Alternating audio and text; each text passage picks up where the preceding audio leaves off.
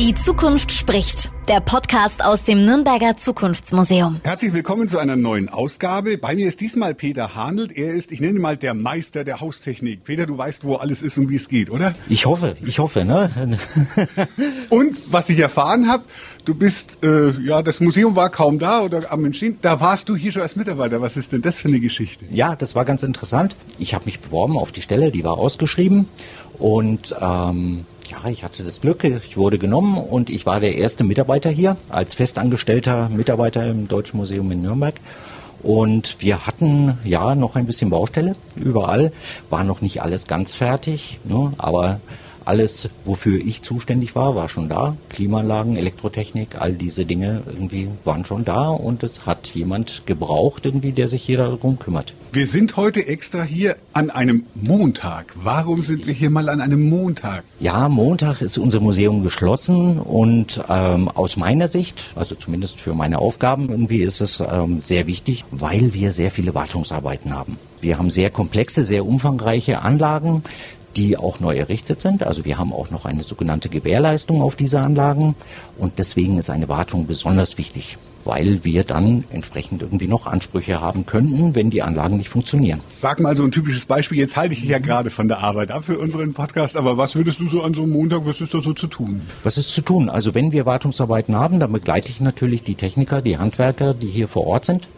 guck, dass sie ihre Arbeiten erledigen, dass alles in Ordnung ist und ansonsten, wenn mir irgendwelche Störungen, Fehler aufgefallen sind, irgendwie kommuniziere ich natürlich irgendwie mit den Kollegen, sage ihnen irgendwie, wo uns der Schuh drückt oder wo die Anlagen ein Problem haben und ähm, versuche die dann zu überzeugen, dass sie das reparieren ne? und wieder in Ordnung bringen.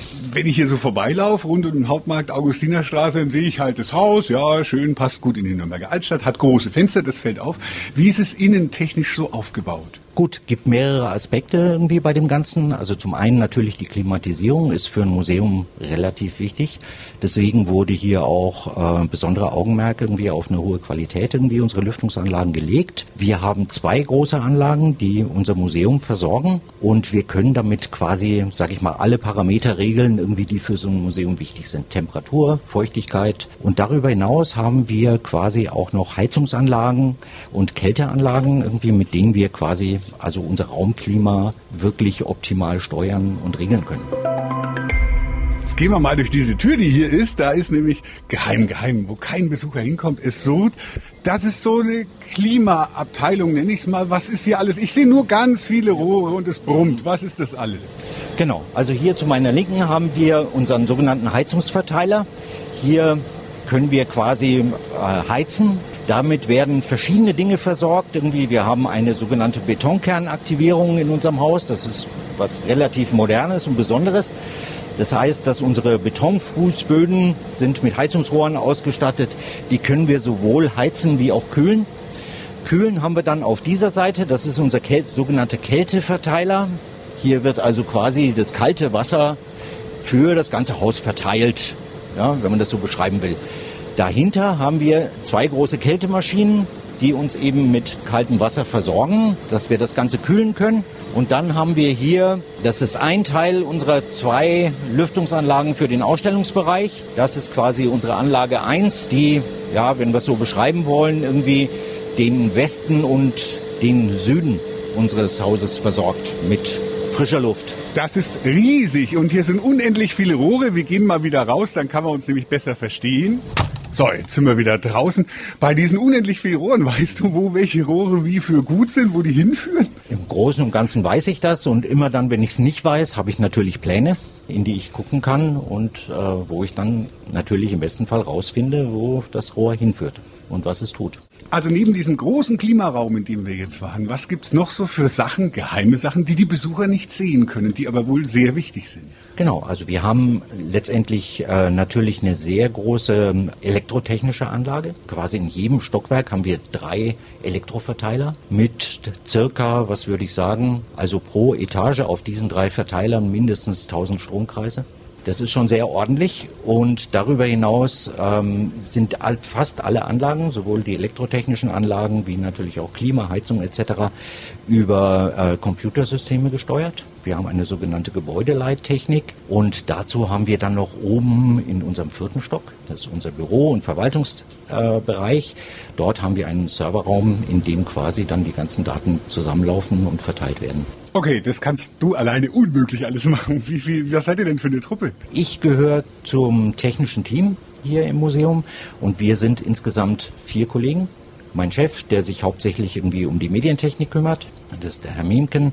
Und dann haben wir noch zwei Kollegen in der Werkstatt, die mich wie auch irgendwie äh, den Herrn Miemken unterstützen, wobei es da natürlich hauptsächlich um Medientechnik geht. All das, was der Besucher sehen kann, überall da irgendwie, wo er einen Bildschirm berühren kann, ein Computer äh, dahinter steckt, irgendwie all das ist natürlich Medientechnik und darum kümmern sich hauptsächlich meine Kollegen. Wie ist es für dich? Was drin ist, ist drin. Aber was ist, wenn mal neue, haben wir ja schon miterlebt, neue Ausstellungsstücke kommen, alte rauskommen? Was ist das für euch für eine Arbeit? Ja, das hängt natürlich immer ganz davon ab, wie viel Technik irgendwie so ein äh, neues Exponat benötigt. Wenn es nur darum geht, sage ich mal, eine Vitrine aufzustellen, in dem ein Exponat ist irgendwie, dann helfen wir irgendwie bei der Einbringung ja, oder solche Dinge. Aber wenn natürlich so ein Exponat irgendwie viel Technik hat, Monitore, Touchscreens etc., irgendwie interaktive Geschichten, dann ist natürlich die Medientechnik gefragt. Ja. Das Museum läuft über viele Stockwerke, das Gebäude. Da gibt es natürlich Aufzüge, aber hier gibt es einen ganz besonderen. Was ist denn das für ein Aufzug? Ja, wir haben einen sehr exklusiven großen Lastenaufzug. Aufzüge sind in der Regel Sonderbauten. Das ist ein Sonderbau irgendwie, der speziell irgendwie hier für, für dieses Haus irgendwie von der Firma Schmidt und Sohn gefertigt worden ist. Und dabei hat man natürlich auch ein bisschen Wert irgendwie auf Design gelegt. Deswegen ist er innen ganz schwarz, ja, passend zu unserem Museum. Und das war relativ aufwendig, irgendwie den herzustellen. Also das weiß ich zum Beispiel von der Richterfirma. Die hatten damit ziemlich viel zu tun, quasi die Innenverkleidung zu lackieren, all solche Dinge zu tun. Da passt natürlich mehr rein als ein Schrank. Absolut. Ja, also wir haben ja ein Exponat, das ist unser Pop-up. Dieses Auto, was da unten steht, das passt in unseren Aufzug. Wow. Wenn wir auch rauf und runter Thema Aufzug. Hier gibt es eine große Höhe. Das ist ja ein Loch, das, das beschreibt das mal, das unter, über drei Stockwerke geht. Genau, das ist, äh, das ist unser Fallturm, quasi ein Fallexperiment.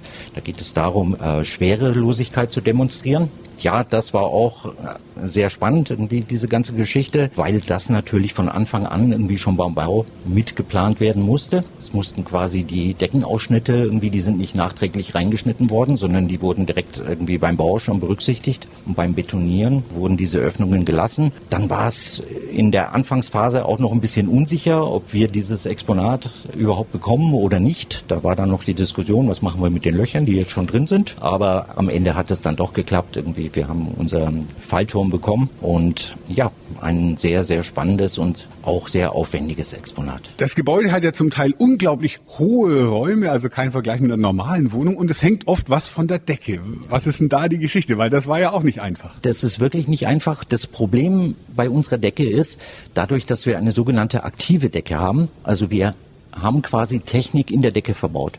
Sowohl Sprinkleranlage, Elektroleitungen etc. Das ist alles einbetoniert. Und wir haben natürlich, habe ich vorhin schon mal kurz erwähnt, unsere Betonkernaktivierung. Auch die ist da drin. Das bedeutet irgendwie, wir dürfen maximal vier Zentimeter in die Decke bohren. Das ist nicht so viel. Und für unsere ganzen schweren Exponate, wie jetzt zum Beispiel die Drohne von unserem Pop-up und oder unser Kubus im Forum und auch der Globus hinten in Raum und Zeit, war das natürlich schon eine kleine Herausforderung, das zu bewerkstelligen, irgendwie, dass wir die an der Decke befestigen können. Für unseren Pop-up gab es eine Lösung. Quasi in der Bauphase hat man schon mal so ein bisschen vorgeplant, weil man wusste, dass schwere Sachen an die Decke müssen. Wurden sogenannte Schwerlastanker in die Decke einbetoniert, an den Stellen, wo eben keine Technik ist. Da war das dann relativ unproblematisch, die Sachen zu befestigen. Aber tatsächlich war der Kubus ein wirkliches Problem. Und wir haben tatsächlich irgendwie dann Statiker beauftragt, zu prüfen, irgendwie, wie wir diesen Kubus irgendwie absolut sicher an die Decke kriegen. Und das war dann eine Herausforderung. Das ist extrem hoch. Äh, fünf Meter, zehn Meter, was, wie kommt ihr denn dann da hoch? Was machen wir das mit Leiterkonstrukt? Wie ist denn das? Nein, wir haben einen sogenannten Personenlift. Das ist ein Genie, mit dem können wir quasi bis zu acht Metern in die Höhe fahren. Ist auch ein bisschen abenteuerlich. Das Ding hat eine relativ äh, kleine Montagekabine. Und es ist dann schon recht abenteuerlich, dann auf acht Metern Höhe irgendwie auf so einem Genie zu stehen. Bei all der Technik, die hier drin ist, wie wartungsintensiv ist das alles für euch? Es ist sehr wartungsintensiv. Also auf der einen Seite müssen wir natürlich, ähm, sage ich mal, all die gesetzlichen Prüfungen, die müssen wir natürlich durchführen, sogenannte DGUV-Prüfungen etc. Und unsere Wartungen darüber hinaus, irgendwie zum Beispiel bei Lüftungsanlagen, irgendwie haben wir sage ich mal, eine monatliche Hygieneprüfung. Dann haben wir eine dreimonatliche Wartung und eine jährliche Wartung. Wir haben für die Elektroanlagen eine jährliche Wartung, also auch für quasi für alle technischen Komponenten, irgendwie, die wir hier drin haben, von der Sicherheitsbeleuchtung irgendwie bis hin irgendwie zu unserer Schließanlage, die auch elektronisch ist, haben wir eigentlich eine jährliche Wartung. Langweilig wird euch nicht, ne? Na, wenn man also, sag ich mal, die Anzahl der Anlagen irgendwie überschlägt, äh, ich müsste so Pi mal Daumen sage ich mal, mindestens 20, 25 Komponenten und davon eine jährliche Wartung irgendwie, dann habe ich schon in jeder Woche eine Wartung. Dafür kommst du mit einem Genuss, den der normale Besucher nicht kommt. Ein leeres Museum, immer montags zum Beispiel oder abends. Wie ist es so, wenn man da rumläuft und keiner ist da? Naja, wenn keiner da ist irgendwie, dann wäre der geschlossene Montag eigentlich für umsonst. Ne? Also so werden wir es nicht haben. Wir haben eigentlich immer irgendwelche Kollegen hier am Start irgendwie, die äh, durchs Museum touren. Aber ich hatte natürlich auch schon leeres Museum. Ne? Wenn unsere Einbruchmeldeanlage dann mal einen Fehlalarm auslöst und ich in der Nacht hier alleine durchs Haus schleiche und den Fehler suche, dann bin ich auch mal ganz alleine nachts im Museum gibt es ja einen Film dazu. Wenn jetzt einer sagt, der hat ja einen coolen Job, was muss man machen, um so einen Job zu bekommen? Was muss man können? Äh, sich zunächst mal bewerben beim Deutschen Museum.